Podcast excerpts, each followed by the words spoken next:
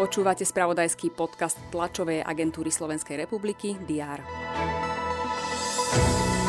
Víkend ovplyvnila výchrica, ktorá ničila majetok. Poznačil ho fakt, že počet PCR pozitívnych testov už presiahol 1 000 000 a zvýraznil ho aj Grand Slamový rekord, ktorý svojím 21. titulom vytvoril španielský tenista Rafael Nadal. Po víkende plnom správ buďte pripravení na pondelok, ktorý nebude iný. Vítajte pri diári. Vlna Omikronu na Slovensku silnie. Otázku, ako sme pripravení, má zodpovedať štúdia, ktorú predpoludním predstavia na tlačovej konferencii. Informovať budú aj o tom, koľko percent slovenskej populácie má protilátky na COVID-19. Pred zajtrajším otvorením ďalšej schôdze Národnej rady budú rokovať viaceré parlamentné výbory. Živo bude najmä na tom zahraničnom, na ktorom budú preberať cestu generálneho prokurátora Maroša Žilinku do Moskvy. Koalícia mu vyčíta nielen samotnú návštevu, ale aj to, že na ňu prijal pozvanie od šéfa ruskej prokuratúry Igora Krasnova, ktorý je na sankčnom zozname Európskej únie.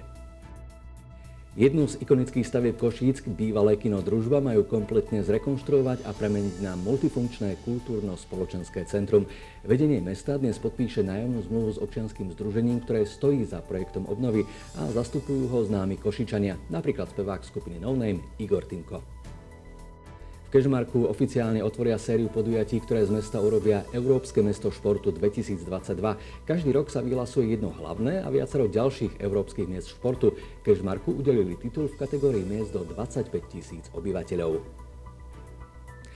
Posledný januárový deň uzavrie nielen mesiac, ale aj zimné futbalové prestupy. Budeme preto pozorne sledovať, k akým transferom dôjde a či sa napríklad sfinalizuje avizovaný prestup dvojice Kuluševský-Bentancur z Juventusu do londýnskeho Tottenhamu. Transfer správ TASR smerom k vám zabezpečujú portály Teraz.sk a TASR.TV. Sledujte ich a majte úspešný začiatok týždňa.